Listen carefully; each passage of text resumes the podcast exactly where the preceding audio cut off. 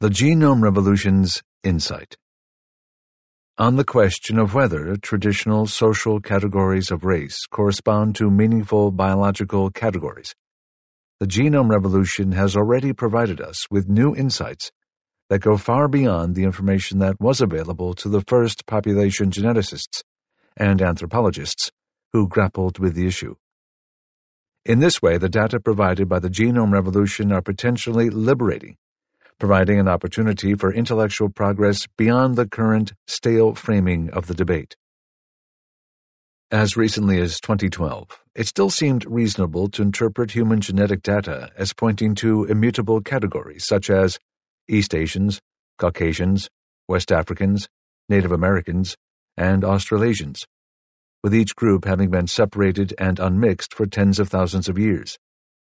The 2002 study led by Mark Feldman produced clusters that corresponded relatively well to these categories, and the model seemed to be doing a good job of describing variation in many parts of the world, with some exceptions. In other papers, Feldman and his colleagues proposed a model for how this kind of structure could arise among human populations. Their proposal was that modern humans expanding out of Africa and the Near East, after around 50,000 years ago, left descendant populations along the way, which in turn budded off their own descendant populations, with the present day inhabitants of each region being descended directly from the modern humans who first arrived. Their serial founder model was more sophisticated than that imagined by biological race theorists in the 17th to 20th centuries, but shared with it the prediction that after being established, human populations hardly mixed with each other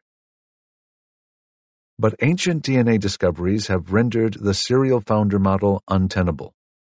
We now know that the present day structure of populations does not reflect the one that existed many thousands of years ago.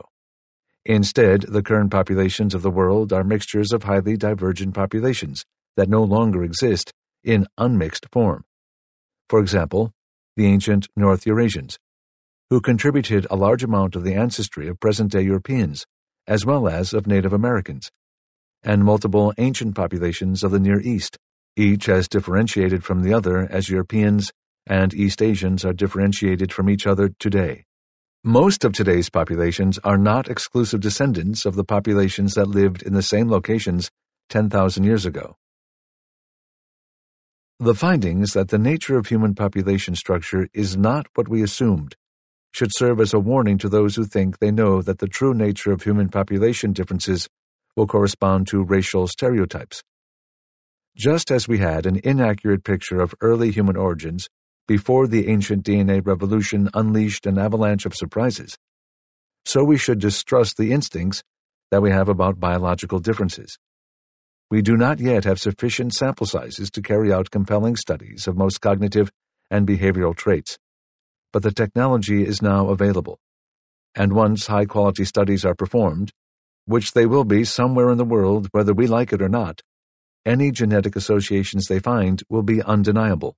We will need to deal with these studies and react responsibly to them when they are published. But we can already be sure that we will be surprised by some of the outcomes. Unfortunately, today there is a new breed of writers and scholars who argue not only that there are average genetic differences, but that they can guess what they are based on traditional racial stereotypes. The person who has most recently made a prominent argument that there is a genetic basis to stereotypes about differences across human populations is the New York Times journalist Nicholas Wade, who in 2014 published A Troublesome Inheritance Genes, Race, and Human History. The abiding theme of Wade's reporting is the propensity of academics to band together to enforce orthodoxies, and to be shown up by a band of rebels speaking the truth.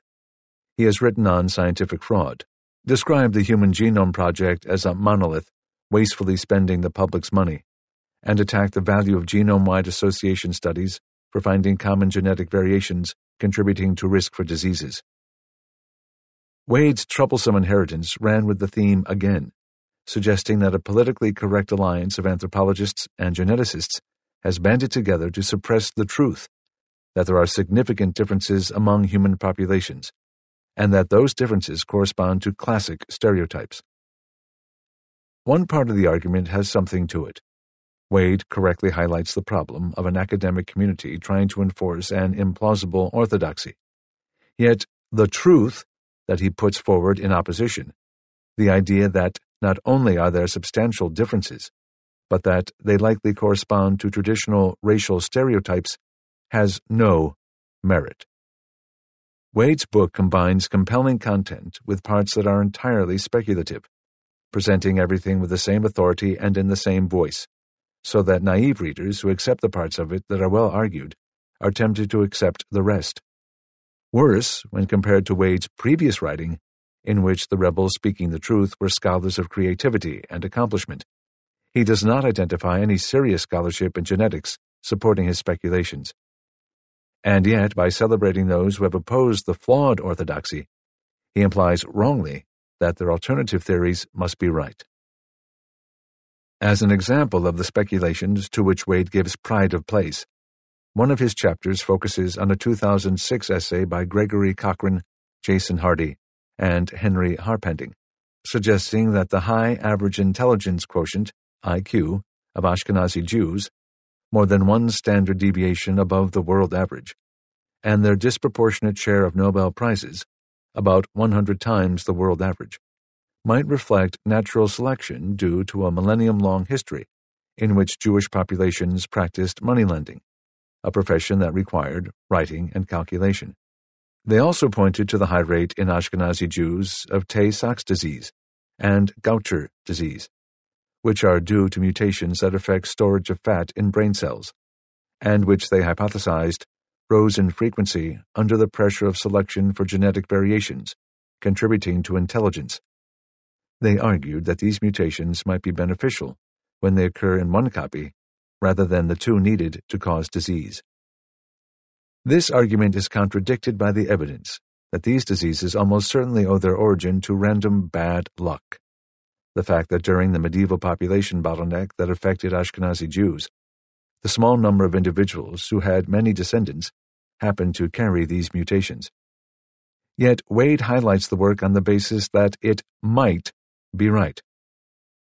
Harpending has a track record of speculating without evidence on the causes of behavioral differences among populations. In a talk he gave at a 2009 conference on preserving Western civilization, he asserted that people of sub Saharan African ancestry have no propensity to work when they don't have to. I've never seen anyone with a hobby in Africa, he said, because, he thought, sub Saharan Africans have not gone through the type of natural selection for hard work in the last thousands of years that some Eurasians had.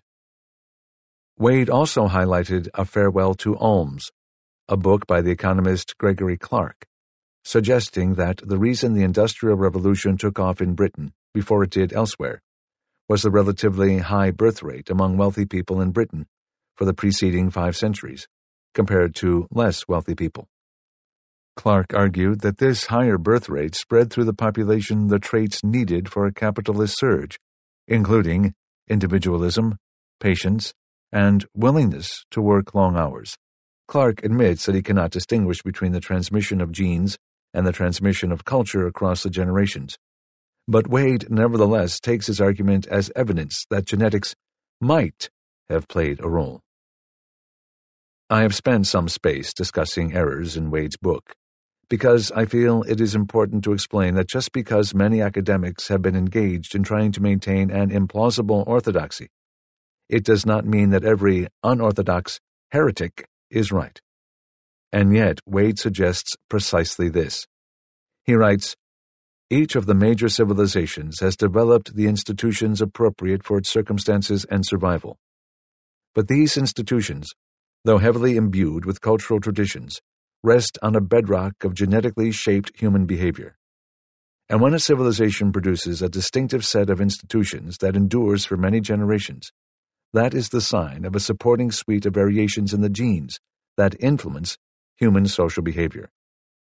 In a written version of a nod and a wink, Wade is suggesting that popular racist ideas about the differences that exist among populations have something to them. Wade is far from the only person who is convinced he knows the truth about the differences among populations.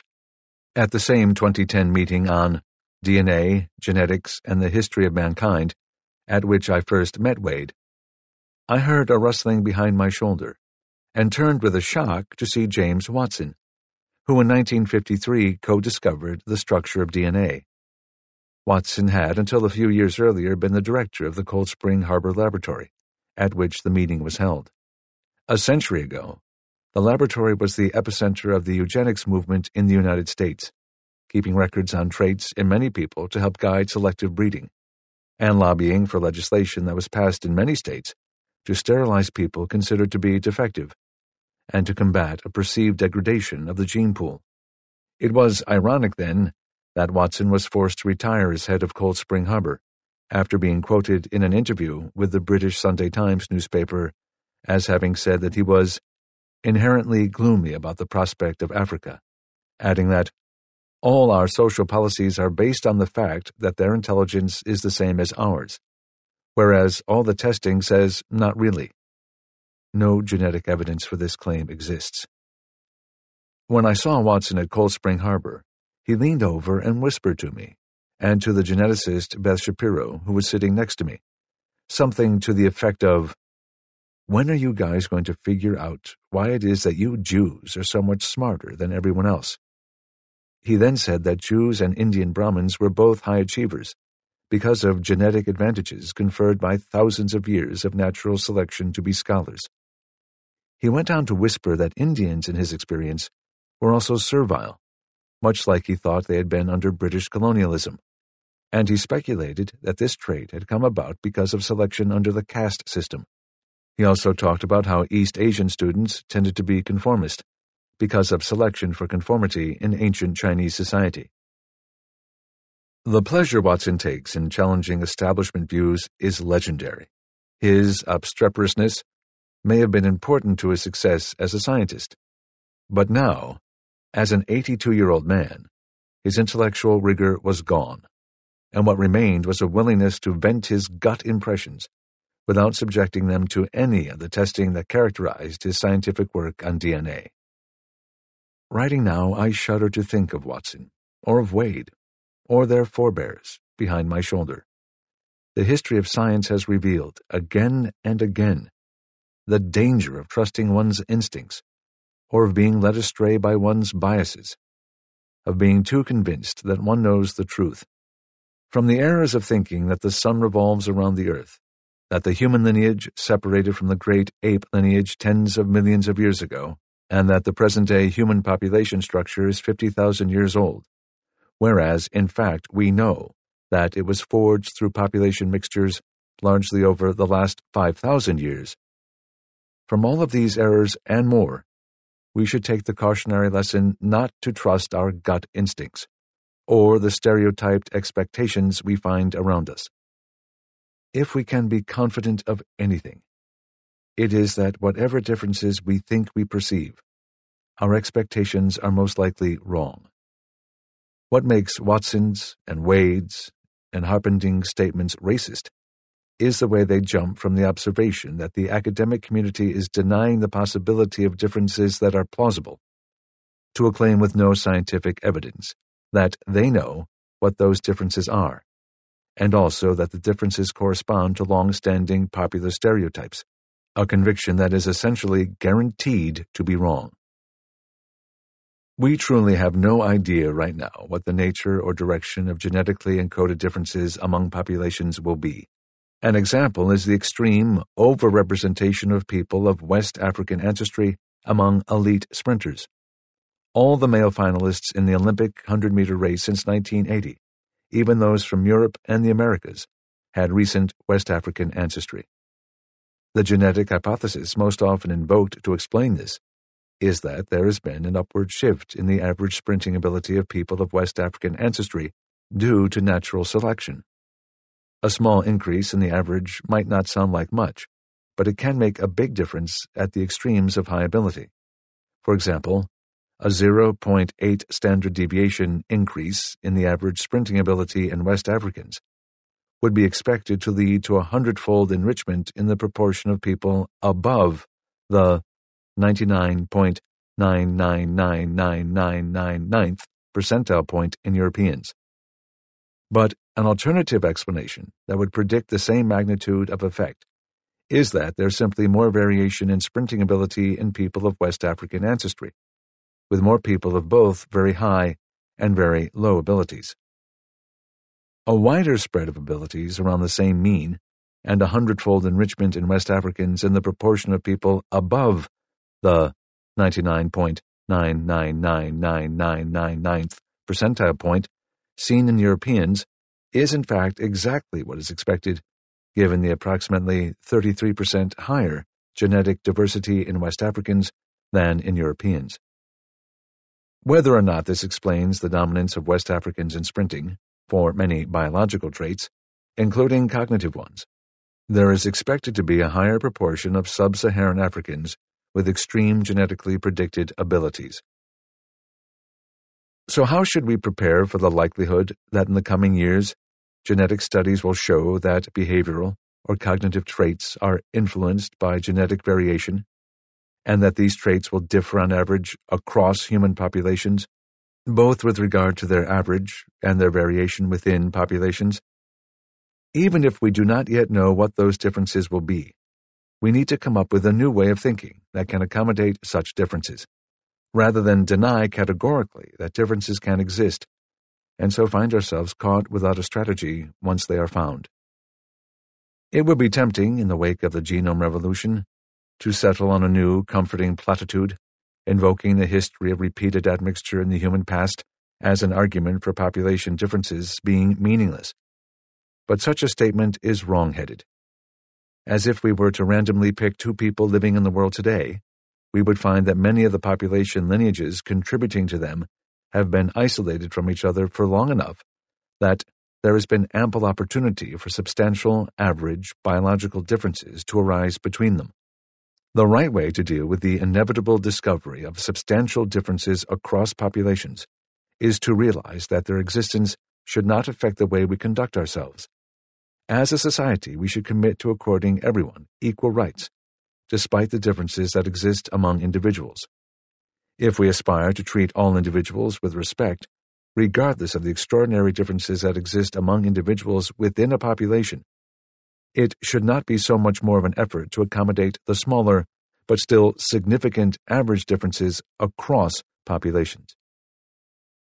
Beyond the imperative to give everyone equal respect, it is also important to keep in mind that there is a great diversity of human traits, including not just cognitive and behavioral traits, but also areas of athletic ability, skill with one's hands, and capacity for social interaction and empathy.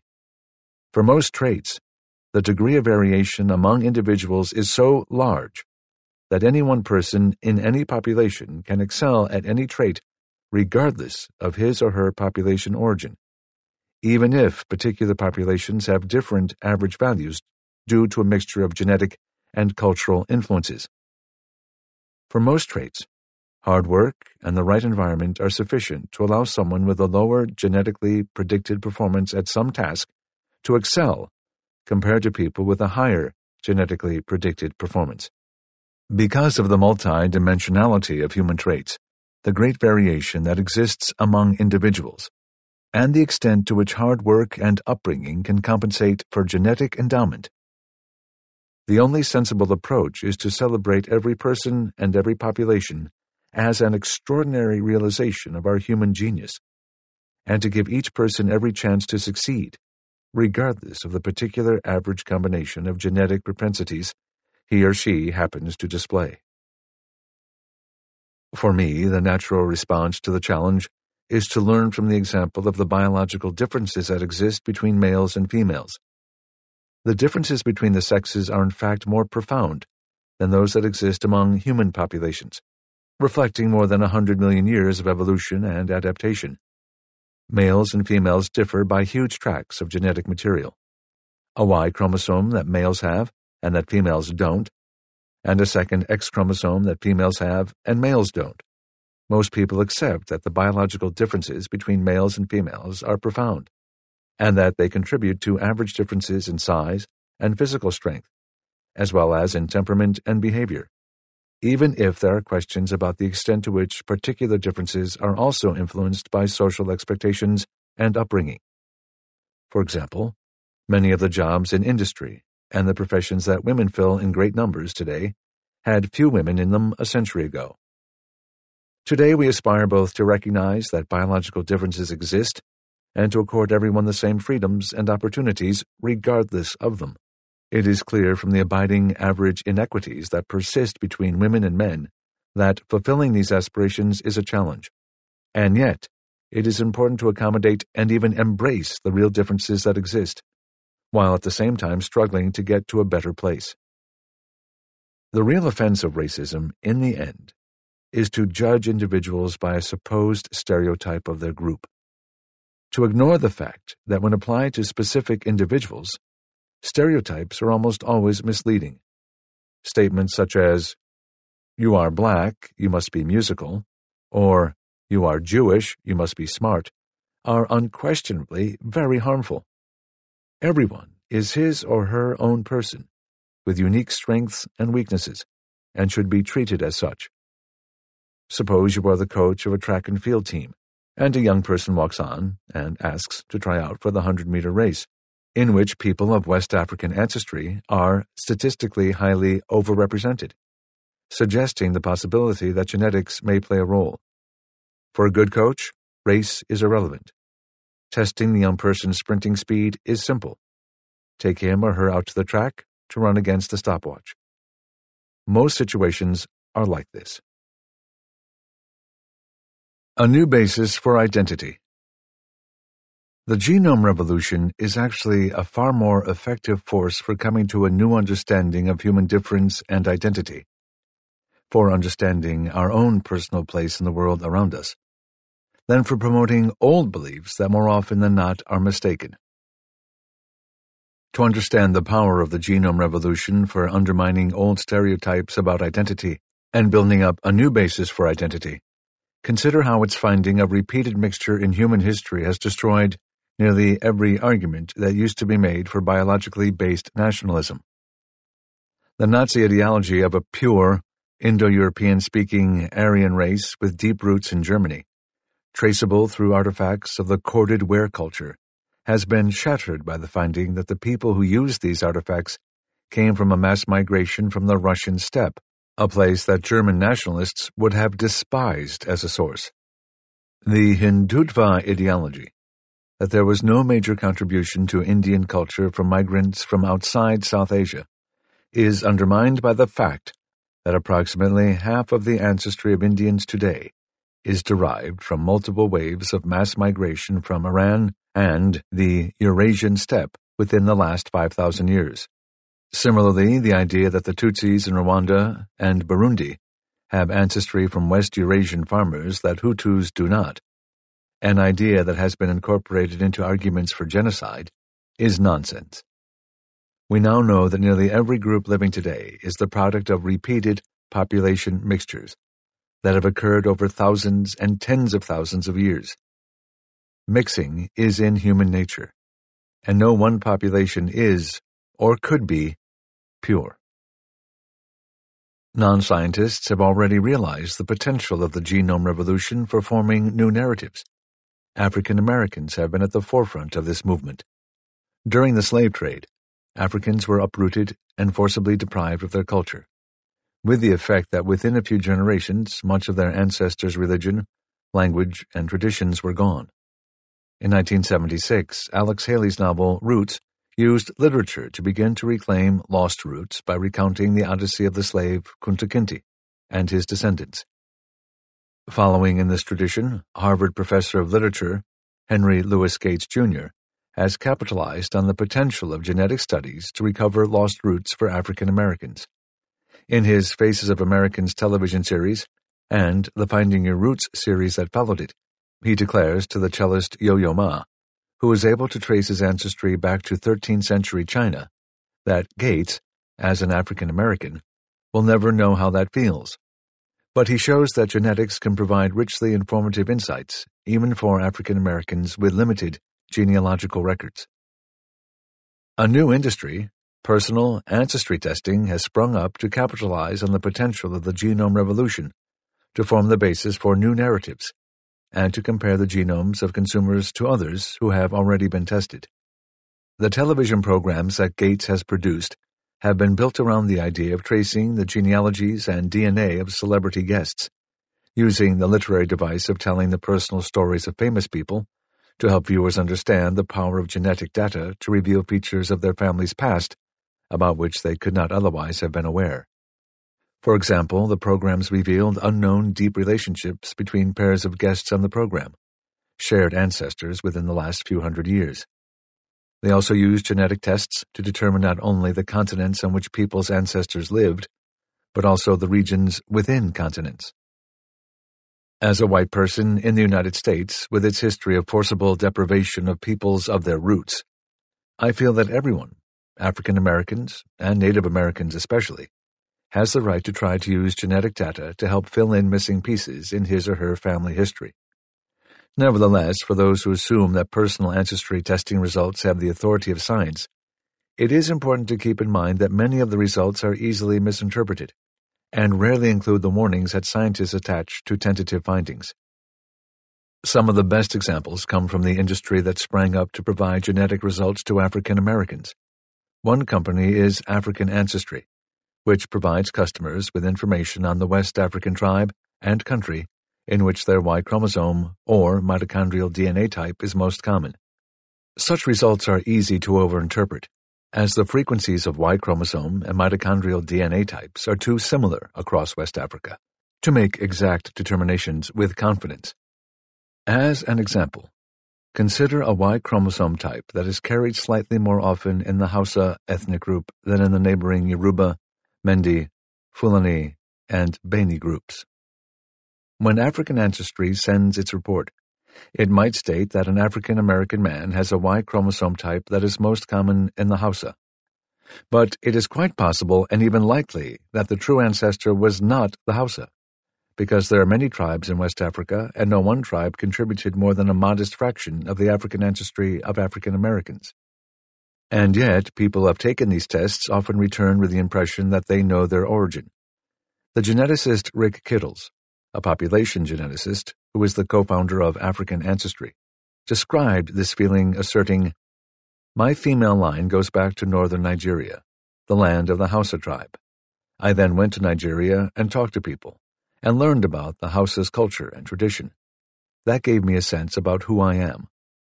Whole genome ancestry tests, in theory, have much more power than tests based on Y chromosomes and mitochondrial DNA. But at present, even whole genome methods are not good enough to provide high-resolution information about where the ancestors of an African American person lived within Africa, in part because of the databases of present-day populations in West Africa are not complete enough. Much more research needs to be done to make it possible to carry out studies like these with any reliability. For African Americans, Another frustration may be that the cultural upheaval that occurred after African slaves arrived in North America has been so enormous that today there are few differences among African Americans with respect to the places in Africa from which their ancestors came. Africans from one part of the continent were traded around and mixed with those from another, with the result that within a few generations the great cultural diversity and variation of ancestry that existed among the first slaves were blurred to the point of unrecognizability.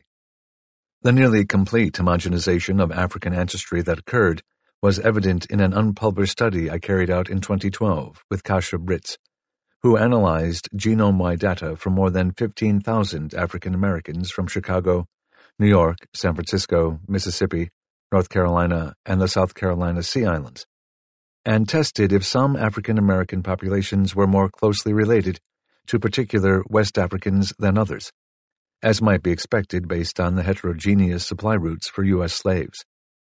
It made sense to expect some differences. Of the four big slave ports, New Orleans was supplied mostly by French slave traders, whereas Baltimore, Savannah, and Charleston were supplied mostly by the British, drawing from different points in Africa. But what we found is that the mixing of the West African ancestors of African Americans has been so thorough that we could not detect any differences in the African source populations for mainland populations. Only in the Sea Islands off South Carolina did we detect evidence of a particular connection to one place in Africa. in this case to people of the country of Sierra Leone, the place of origin of the language with an African grammar still spoken by Gullah Sea Islanders. It will take ancient DNA studies of first generation enslaved Africans to actually trace roots to Africa. The problem with the results, sometimes provided by personal ancestry testing companies, is not limited to African Americans.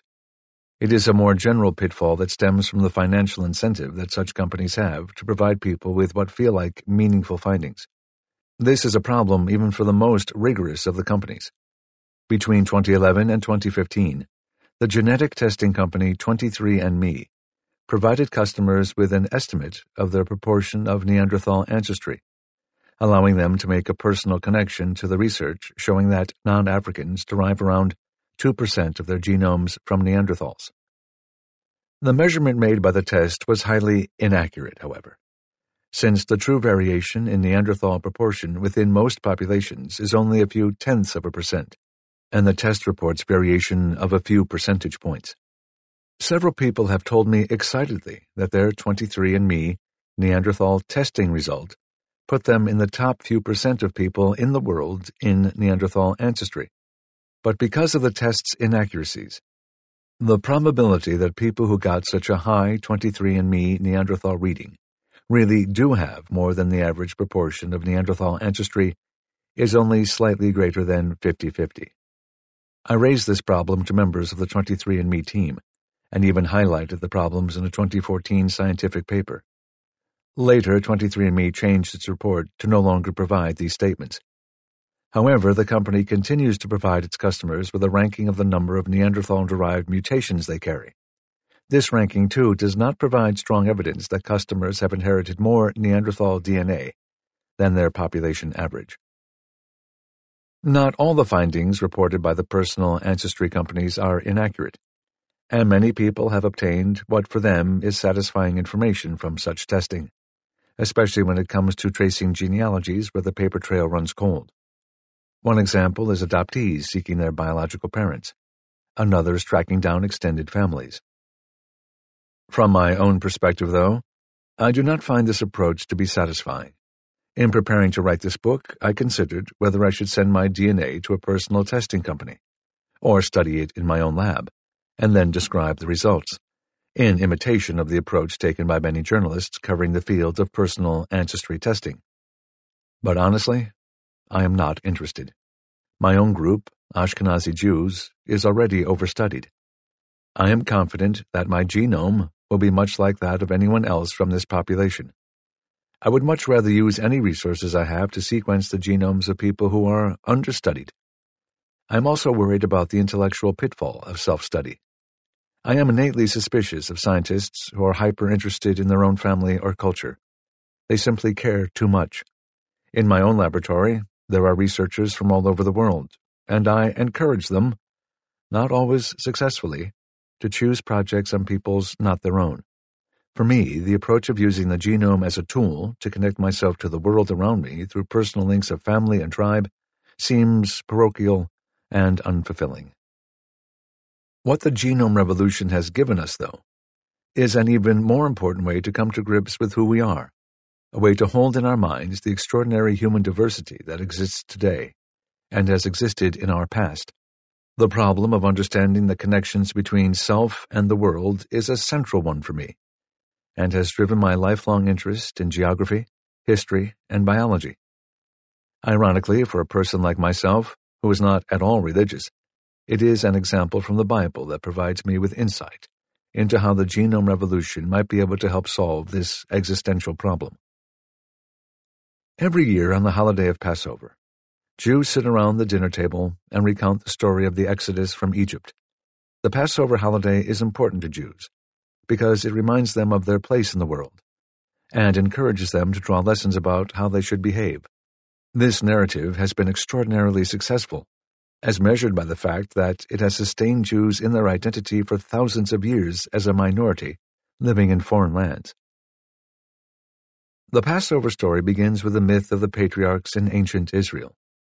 The first generation of Abraham and Sarah, the second of Isaac and Rebekah, the third of Jacob, Leah, Rachel, Bilhah, and Zilpah, and the fourth generation of twelve male children, the forefathers of the tribes of Israel, and a daughter, Dinah. These people are too removed from the huge populations of today to seem meaningfully connected to the present. The literary device that connects this ancient family to the multitudes that follow is Joseph, one of the sons of Jacob, who was sold by his brothers into slavery in Egypt, and who rises to a position of great power. When a famine strikes the land, the rest of the family also migrates to Egypt, where they are welcomed by Joseph, despite the earlier crime they had committed against him. Four hundred years pass, and their descendants exponentially multiply into a nation, numbering more than 600,000 military-age men, and an even larger number of women and children. Under the leadership of Moses, they break their bonds of oppression, wander for dozens of years, and work out their code of laws. They then return to the promised land of their ancestors. After reading the Passover story, Jews intuitively understand how within their population, numbering millions of people, they are related to each other and the past. This story allows Jews to think of those millions of co-religionists as direct relations, and to treat them with equal respect and seriousness, even if they do not understand their exact relationships to break out from the trap of thinking of the world from the perspective of the relatively small families we were raised in. For me, the multitude of interconnected populations that have contributed to each of our genomes provide a similar narrative that helps me to understand my own place in the world and to avoid being daunted by the vast number of people in our species. The immensity of the human population numbering in the billions. The centrality of mixture in the history of our species as revealed in just the last few years by the genome revolution, means that we are all interconnected, and that we will all keep connecting with one another in the future. This narrative of connection allows me to feel Jewish even if I may not be descended from the matriarchs and patriarchs of the Bible. I feel American even if I am not descended from indigenous Americans or the first European or African settlers. I speak English a language not spoken by my ancestors a hundred years ago. I come from an intellectual tradition, the European Enlightenment, which is not that of my direct ancestors. I claim these as my own, even if they were not invented by my ancestors, even if I have no close genetic relationship to them. Our particular ancestors are not the point. The genome revolution provides us with a shared history that, if we pay proper attention, should give us an alternative to the evils of racism and nationalism, and make us realize that we are all entitled equally to our human heritage.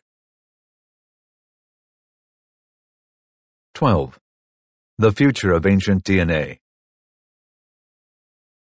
The Second Scientific Revolution in Archaeology The first scientific revolution in archaeology began in 1949, when the chemist Willard Libby, made a discovery that would transform the field forever and win him the Nobel Prize 11 years later.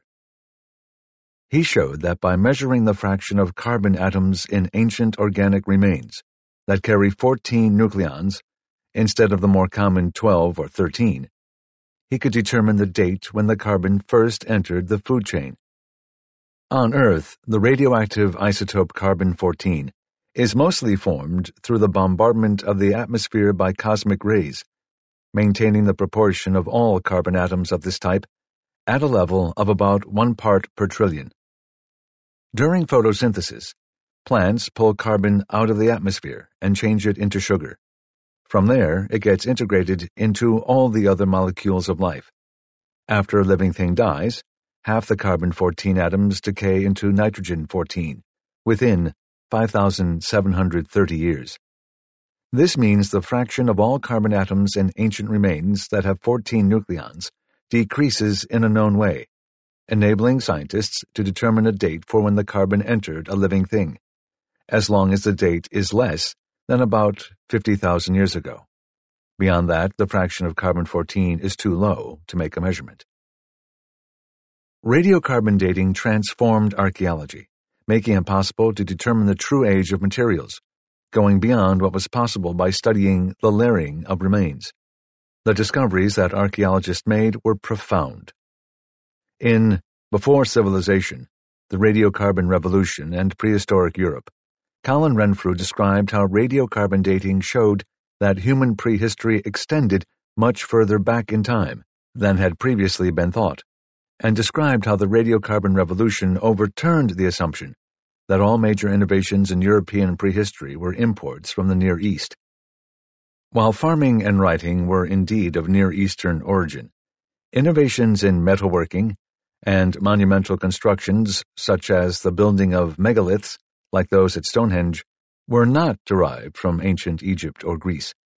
These findings, and many other discoveries about the true age of ancient remains, sparked a new appreciation for indigenous cultures everywhere.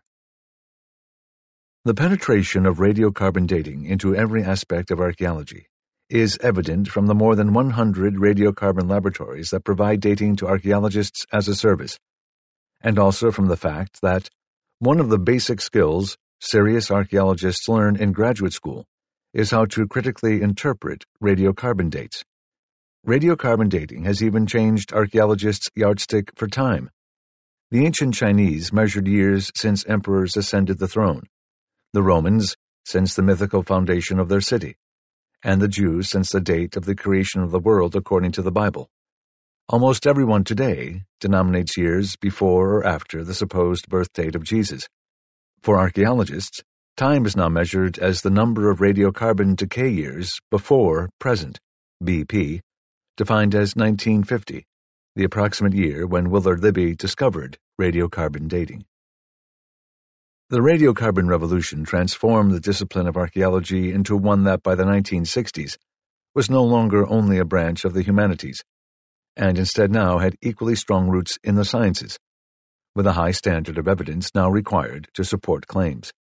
Many additional scientific techniques were adopted by archaeologists in the period that followed, including flotation to identify ancient plant remains and study of ratios of atomic isotopes beyond those of carbon to determine the types of foods peoples and animals ate, and whether they moved across the landscape in their lifetimes. The rich new suite of scientific tools that archaeologists now had at their disposal made it possible for them to analyze the sites they excavated in ways that had not been possible for earlier generations of archaeologists, and to arrive at insights that were more reliable. It is tempting to view ancient DNA as just one more new scientific technology that became available to archaeologists after the radiocarbon revolution, but that would be underestimating it. Prior to ancient DNA, archaeologists had hints of population movements based on the changes in the shapes of ancient skeletons and the types of artifacts people made, but these data were hard to interpret. But by sequencing whole genomes from ancient people, it is now possible to understand in exquisite detail how everyone is related. The measure of a revolutionary technology is the rate at which it reveals surprises, and in this sense, ancient DNA is more revolutionary than any previous scientific technology for studying the past, including radiocarbon dating. A more apt analogy is the 17th century invention of the light microscope, which made it possible to visualize the world of microbes and cells that no one before had even imagined. When a new instrument opens up vistas onto a world that has not previously been explored, everything it shows is new, and everything is a surprise. This is what is happening now with ancient DNA. It is providing definitive answers to questions about whether changes in the archaeological record reflect movements of people or cultural communication. Again and again, it is revealing findings that almost no one expected. An Ancient DNA Atlas of Humanity So far, the ancient DNA revolution has been highly Eurocentric. Of 551 published samples with genome-wide ancient DNA data as of late 2017, almost 90% are from West Eurasia. The focus on West Eurasia is a reflection of the fact that it is in Europe that most of the technology for ancient DNA analysis was developed and it is in Europe that archaeologists have been studying their own backyards and collecting remains for the longest period of time. But the ancient DNA revolution is spreading and has already produced several startling discoveries about human history outside of West Eurasia, most notably about the peopling of the Americas and of the remote Pacific Islands. As technical improvements have now made it possible to get ancient DNA from warm and even tropical places, I have no doubt that within the next decade, ancient DNA from Central Asia, South Asia, East Asia, and Africa will reveal equally great surprises. The product of this effort will be an ancient DNA atlas of humanity, sampled densely through time and space. This will be a resource that I think will rival the first maps of the globe made between the 15th and 19th centuries in terms of its contribution to human knowledge. The atlas will not answer every question about population history, but it will provide a framework, a baseline, to which we will always return when studying new archaeological sites.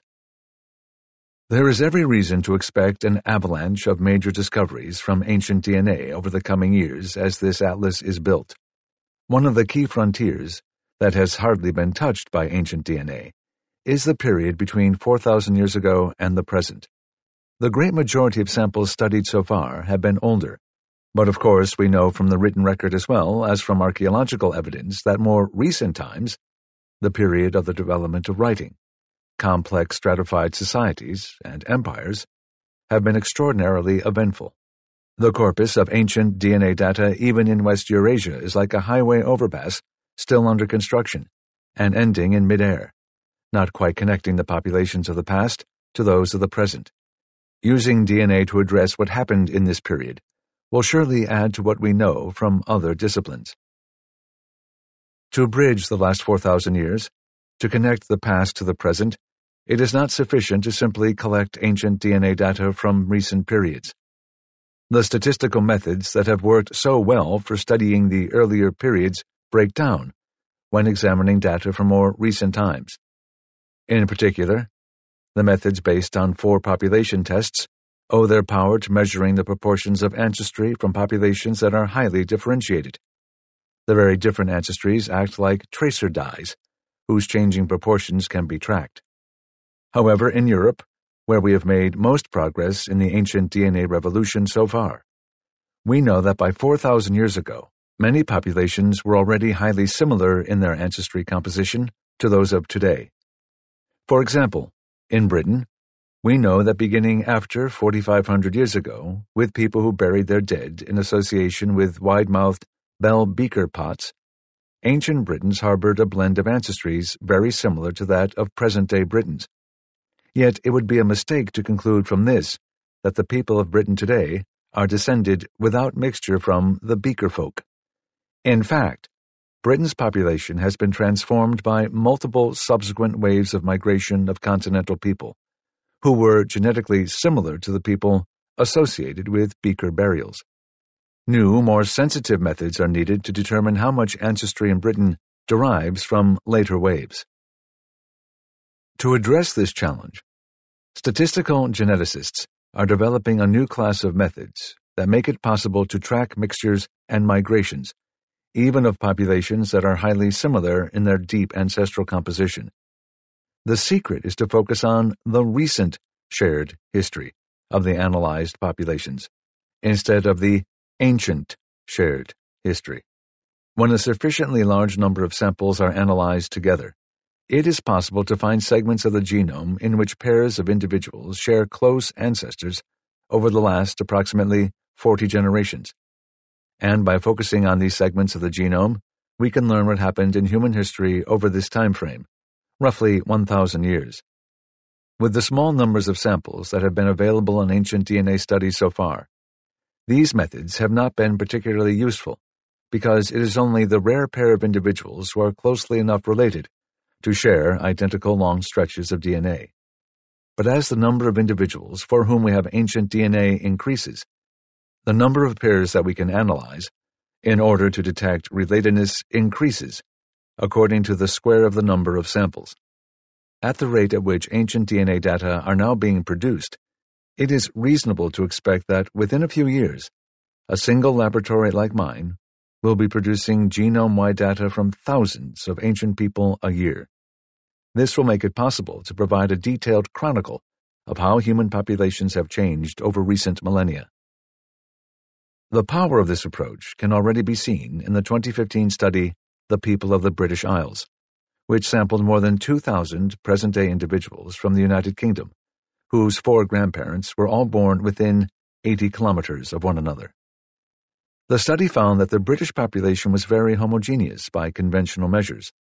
For example, the classic measure of genetic differentiation between two British populations is about 100 times smaller than the same measurement of population differentiation comparing Europeans to East Asians.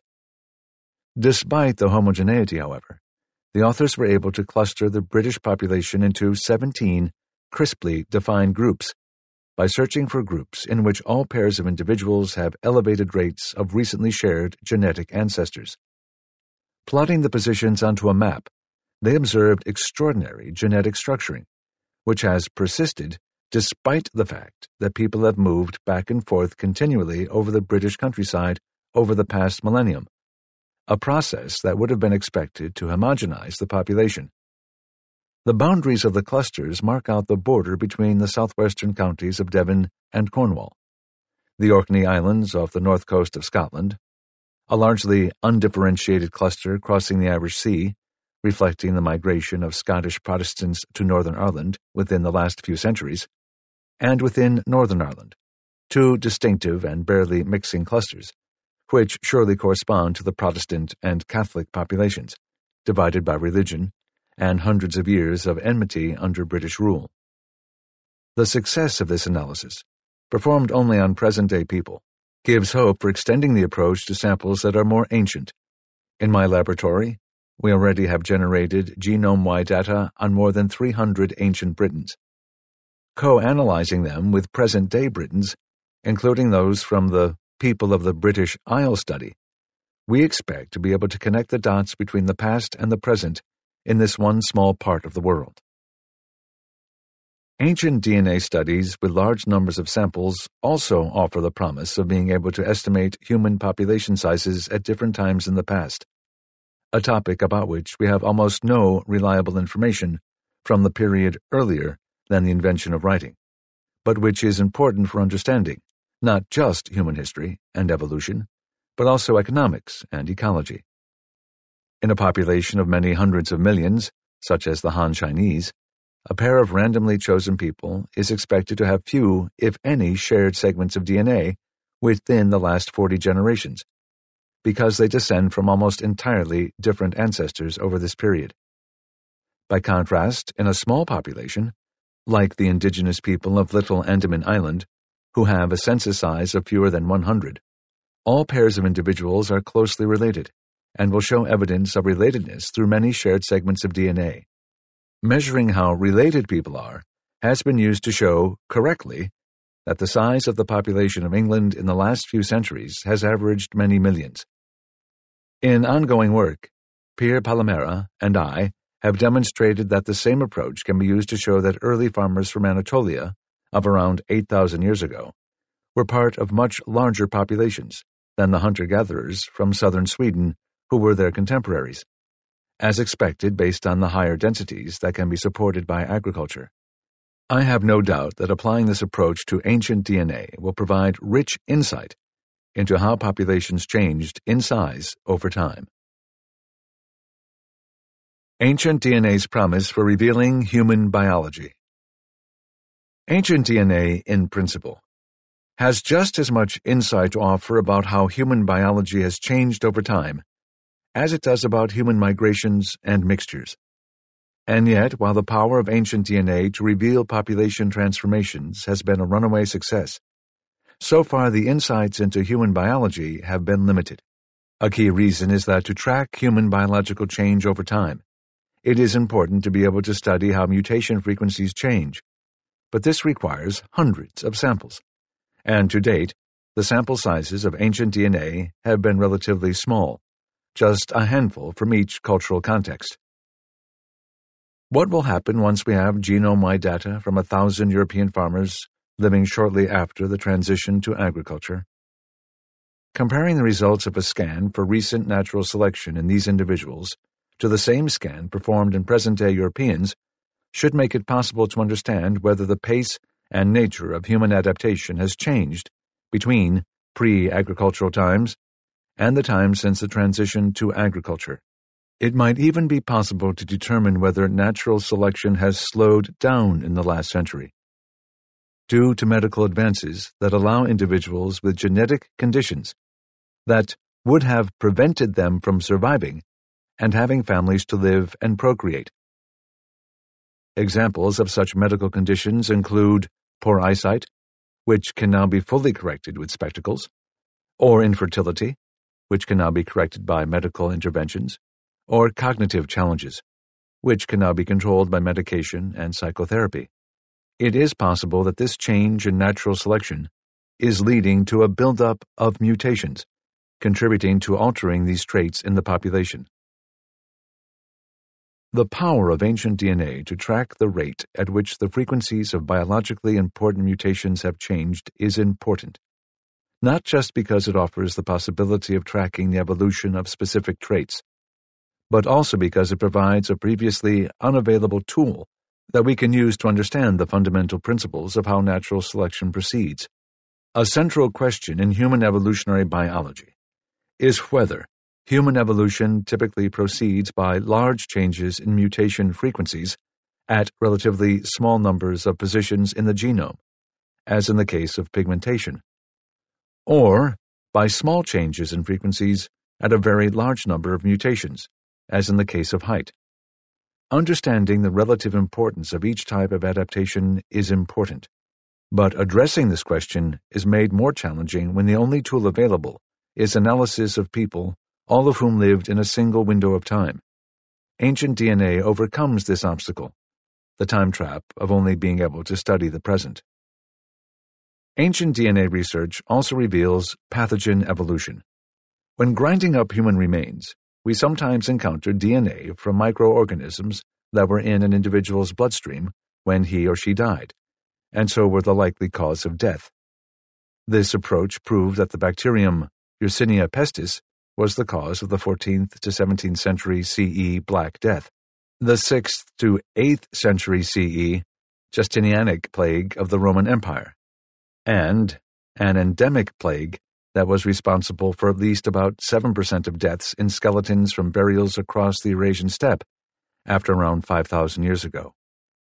Ancient pathogen studies have also revealed the history and origins of ancient leprosy, tuberculosis, and in plants, the Irish potato famine.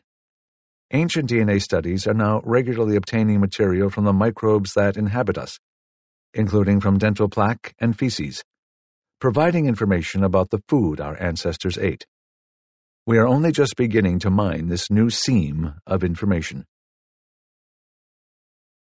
Taming the Wild West of the Ancient DNA Revolution. The speed at which the ancient DNA revolution is moving is exhilarating. The technology is evolving so quickly that many papers being published right now use methods that will be obsolete within a few years. Ancient DNA specialists are multiplying, for example, my own laboratory has already graduated three people who have founded their own ancient DNA laboratories. A major trend is specialization. The pioneers of ancient DNA spent a large portion of their time traveling the world to remote locations, talking with archaeologists and local officials, and bringing back unique remains that they had then analyzed in their molecular biology laboratories. Travel to exotic places and a gold rush to obtain key bones are central to this way of doing science. Some in the second generation of ancient DNA research have adopted this model. But others, including myself, travel far less and instead spend most of our time developing expertise in improved laboratory techniques or statistical analysis, obtaining the samples we study through increasingly equal partnerships with archaeologists and anthropologists.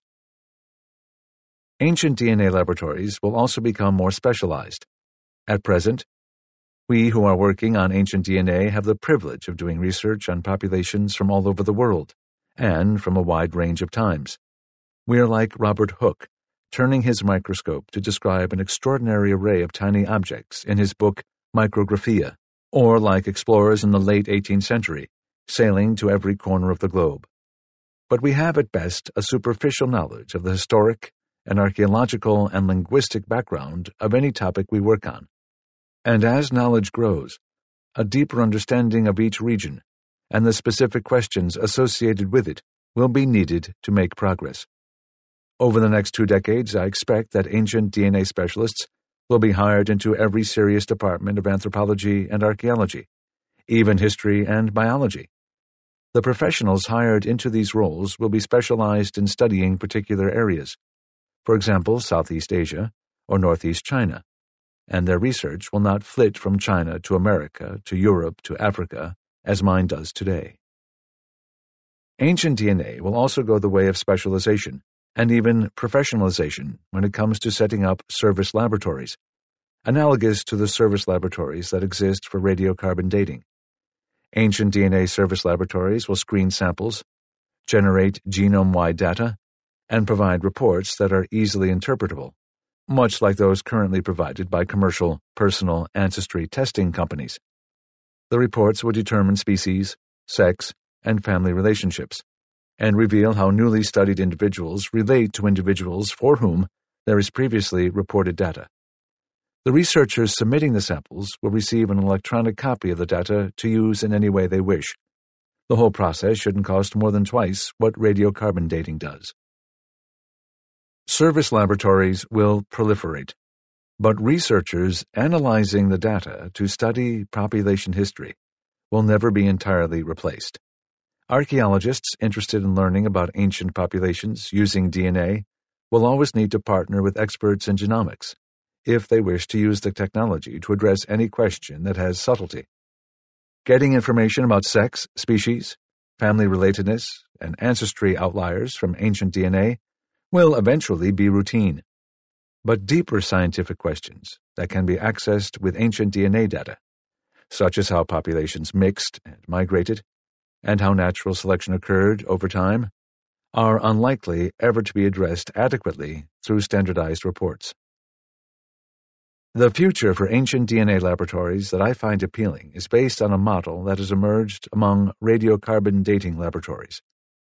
For example, the Oxford Radiocarbon Accelerator Unit processes large numbers of samples for a fee and uses this income stream to support a factory that churns out routine dates and produces data more cheaply, efficiently, and at a higher quality than would be possible if its scientists limited themselves to their own questions. But its scientists then piggyback on the juggernaut of the radiocarbon dating factory they have built to do cutting edge science, such as the study led by Thomas Higham that clarified the record on the demise of Neanderthals in Europe, showing that they disappeared everywhere within a few thousand years of contact with modern humans.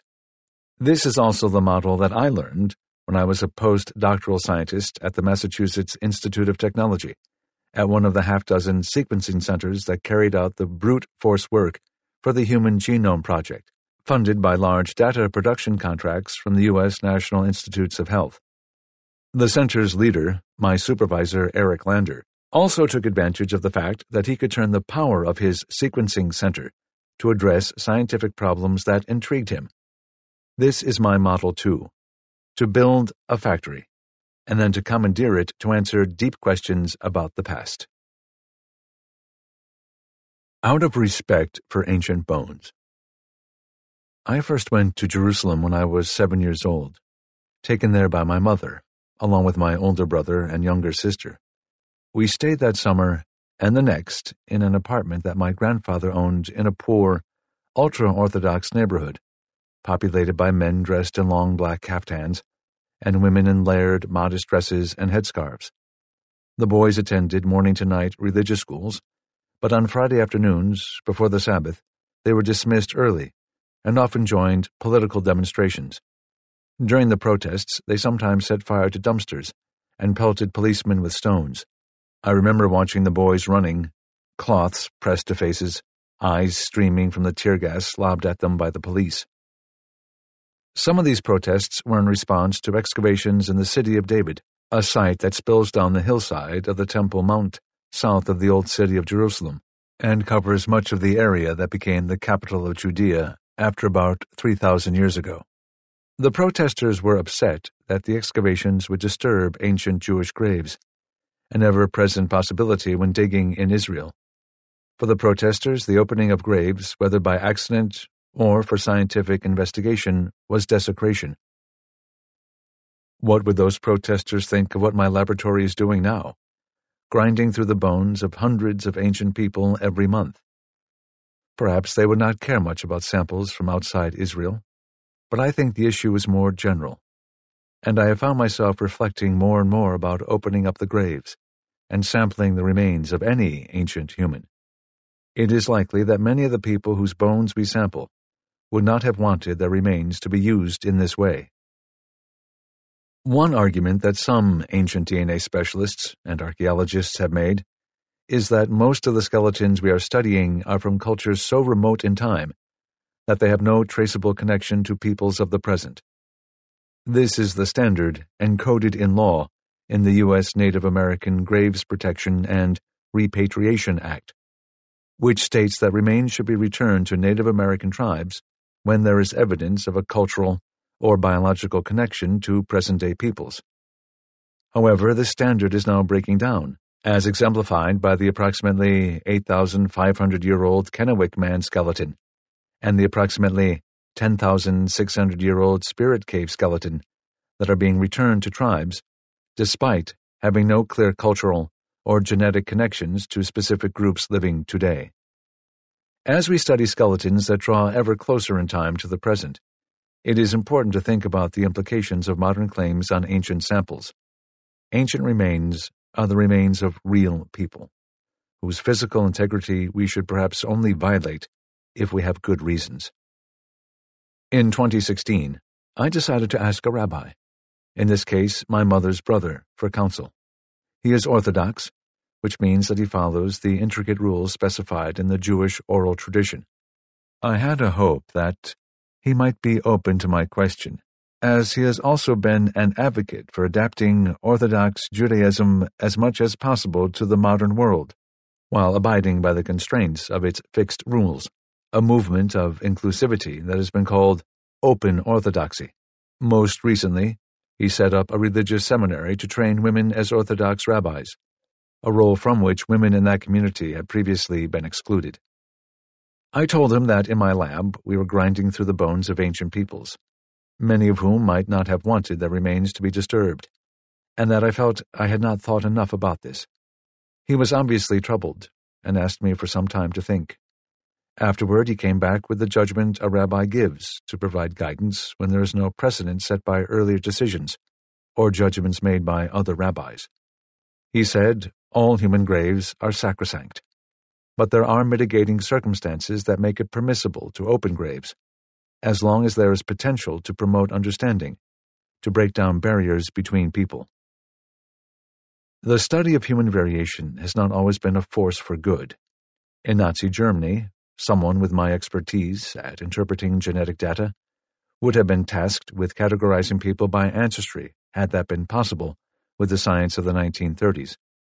But in our time, the findings from ancient DNA leave little solace for racist or nationalistic misinterpretation. In this field, the pursuit of truth for its own sake has overwhelmingly had the effect of exploding stereotypes, undercutting prejudice, and highlighting the connections among peoples not previously known to be related. I am optimistic that the direction of my work and that of my colleagues is to promote understanding, and I welcome our opportunity to do our best by the people, ancient and modern, whom we have been given the privilege to study. I see it as our role to midwife ancient DNA into a field that is not only the domain of geneticists, but also of archaeologists and the public, to realize its extraordinary potential to reveal who we are. This concludes the reading of Who We Are and How We Got Here Ancient DNA and the New Science of the Human Past by David Reich. Copyright 2018 by David Reich and Eugenie Reich. This book was read by John Lesko. This unabridged recording was published by arrangement with Brockman Incorporated and was produced in 2018 by Blackstone Publishing, which holds the copyright. Neither this recording nor any portion of it may be reproduced or used for any purpose without prior written authorization from Blackstone Publishing. If you would like to obtain a monthly update telling you about new releases, call 1 800 SAY BOOK. That's 1 800 729 2665. For a complete listing of our titles, visit our website at www.downpour.com. Thank you.